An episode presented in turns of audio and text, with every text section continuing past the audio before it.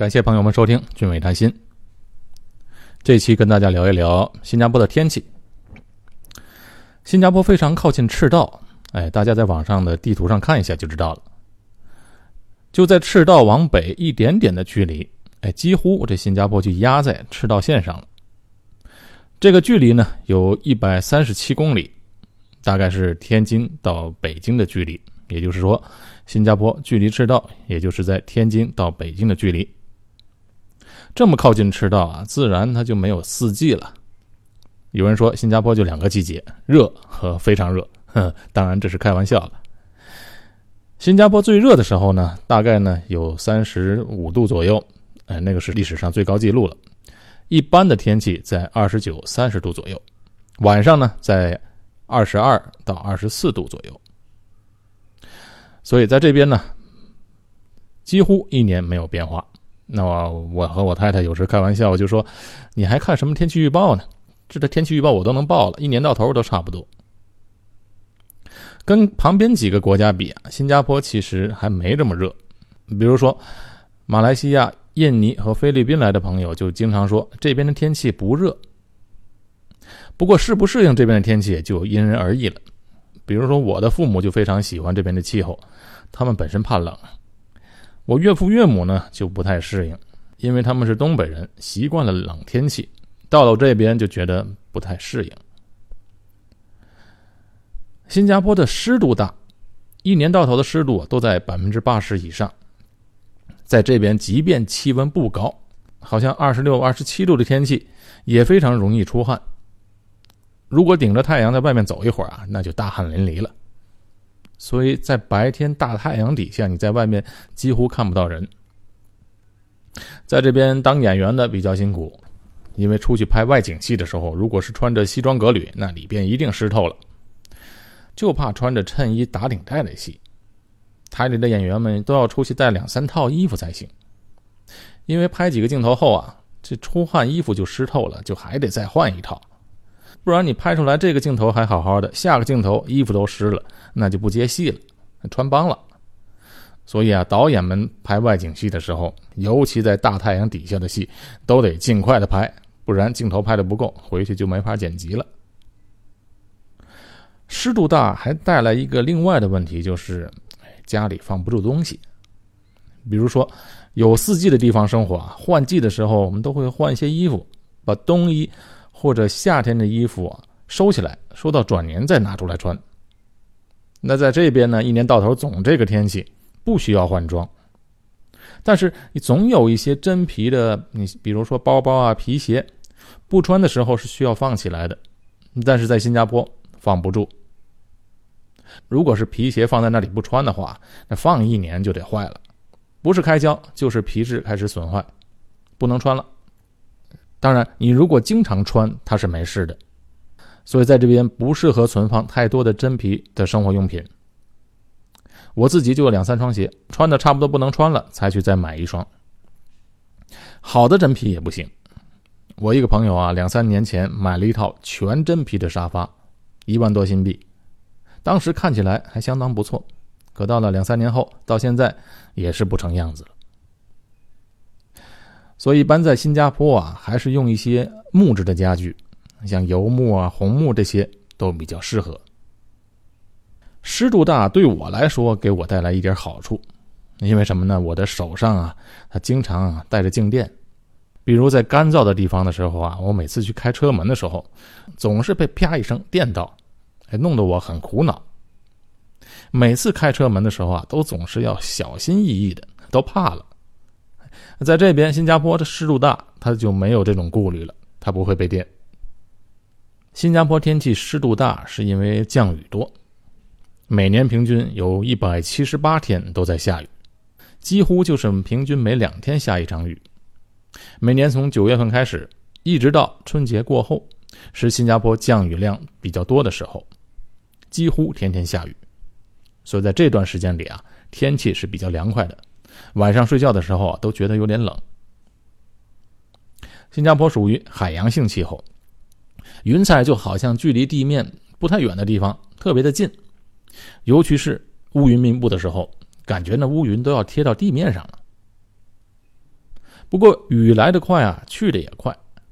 从大晴天到乌云密布，下一场暴雨，然后不一会儿天气又开始放晴了。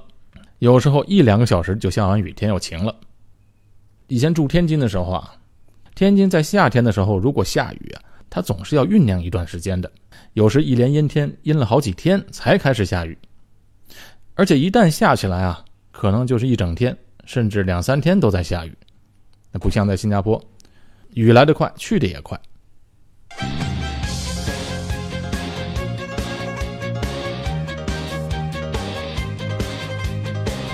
新加坡的城市非常干净，就是和这种气候条件很有关系的。你想，平均每两天下一场雨，等于就是每两天大自然给这个城市冲洗了一次。雨水多，植物长得也好，自然就形成了花园城市、绿意盎然的景色。当然，它也不能仅仅靠大自然的条件，人的因素也很重要，和城市的规划和建设也息息相关。不然，在同样的气候条件下，周边的国家像印尼、菲律宾的城市那就很脏乱。没有四季的地方待的时间久了，哎，就觉得很单调，啊，没有变化。所以啊，新加坡人特别喜欢旅行，一有机会就往天冷的地方跑。反正新加坡在赤道嘛。往南或者往北都是冷的地方。六月份的学校假期去澳大利亚、新西兰，等到年底了，哎，就往北半球跑。没有四季，还有一个困扰，可能大家都想不到，就是啊，记不住事情。你看啊，在有四季的地方，比如我们回想起半年前、几个月前，甚至几年前的事情啊，一般上都会记得当时穿的什么衣服。是穿的棉衣服呢，还是穿的单衣，还是穿的裙子？天气冷暖，通过回忆这些细节，就能够判断大概是在几月份。你在新加坡就不行了，一年到头都穿一样的衣服，有些事情啊，真的是记不住在什么时候发生的。再有一点就是这边的每天日照的时间都很平均。每天的日照时长都是在十二个小时左右，早晨七点钟日出，晚上七点钟日落，也是如此的一成不变。提到日照的问题啊，我们就能聊聊房子的问题。在新加坡买房啊，你不用考虑朝向的问题。在国内买房的时候，都会考虑这房子是朝南还是朝北。一般上面南背北的房子是最受欢迎的，因为太阳总是在偏南的地方嘛。这样房子采光好，在新加坡不用考虑这个问题，房子朝南朝北都行。为什么呢？因为你想，新加坡位于赤道边上，这太阳啊，有半年的时间在新加坡的南面，有半年的时间在新加坡的偏北面。那不像在国内，太阳永远是处在南面的，所以不管你的房子是朝北还是朝南。它都是朝阳的房子，而且楼层越高，采光是越好。我住的房子有三个房间和客厅都朝北，那主人房和厨房呢朝南。刚搬过来的时候啊，也没想过朝向的问题。后来啊，我岳母发现的，她觉得不对，她说：“你的房子到底是朝南还是朝北啊？”他说：“我半年前来的时候啊，明明这晾衣服的时候是有阳光的。”怎么现在阳光跑到对面的窗户去了？我平时比较粗心呢，没注意这些小问题。他说了，我才注意到。后来我就和他解释了半天，讲了什么北回归线的位置和赤道的位置、太阳运行的轨迹等等，等于给他上了一堂地理课，这才明白是怎么一回事朝西的房子不能买，这是和国内是一样的。国内朝西的房子呢，就是冬凉夏热。这边呢不存在凉的问题，如果是潮汐的房子是非常热的。新加坡的空气非常好，这个城市没什么重工业，又是海洋性的气候，啊，就在我做这期节目的时候，我查了一下，PMI 二点五的指数是二十五点，空气素质处于良好健康的水平。对这边最满意的啊就是空气的质量了，特别是对我们这些有小孩的家庭，哎，这点很重要。啊，新加坡的空气也有不好的时候。在二零一三年和二零一五年的时候遭遇到了烟霾的影响。注意不是雾霾啊，而是由于印度尼西亚那边烧疤引起的烟雾。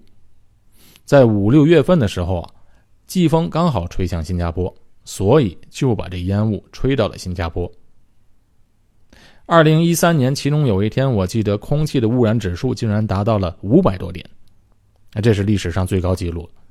正因为这种烟霾是人为造成的，所以使得当时在居住在新加坡的人大为愤怒。如果是正常的农民烧疤，这烟霾所带来的影响实际上没有这么大。几百上千年农民都这样做都没有过事情。后来呢，因为印尼的特产棕榈油。随着世界上大宗商品价格的暴涨，那么大公司和大财团就开始大规模的开发原始森林，栽种棕榈树。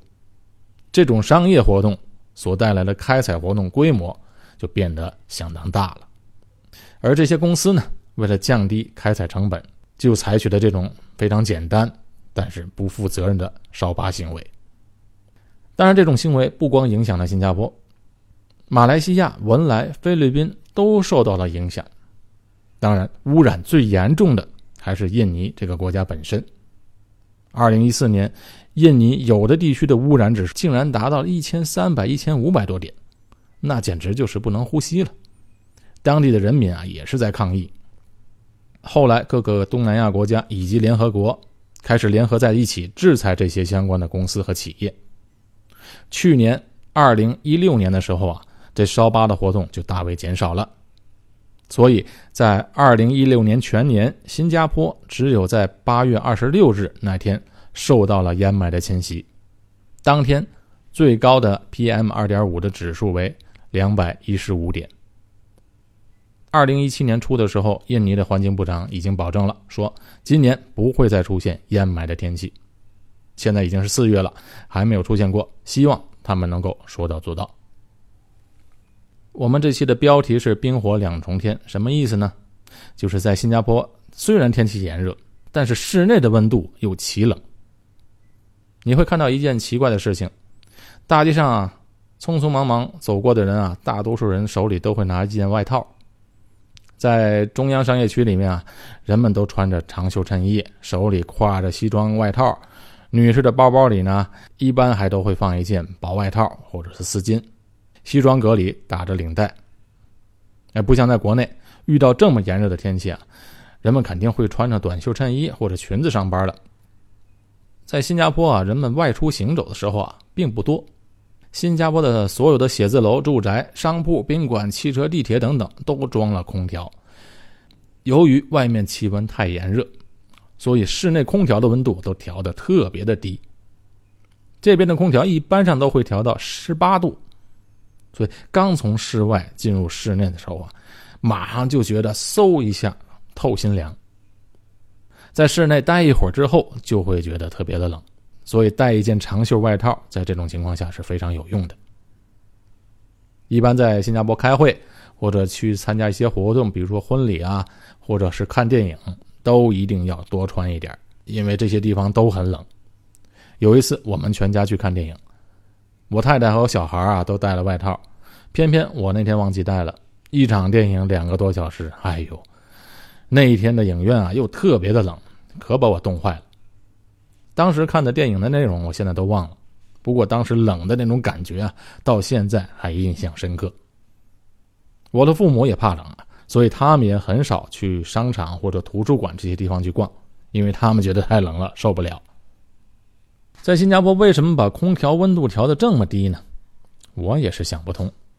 可能是因为这边没有四季，这个以为凉爽的感觉就是这么低的温度。很多的新加坡人晚上睡觉也把空调调到最低温，然后盖着厚厚的被子。哎，不仅如此，因为空调开了整个晚上，室内又变得非常干燥。为了解决干燥的问题，还要再开着加湿器。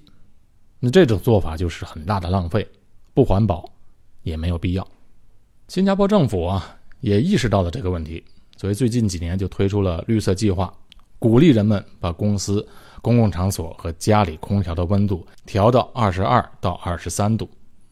当然，这不是硬性或者强制性的措施，而是引导和教育人们去改变自己的生活方式。希望这些措施能够取得成效。好，我们这期的节目就到这里。我是高俊伟，在新加坡，感谢您的收听，下期见。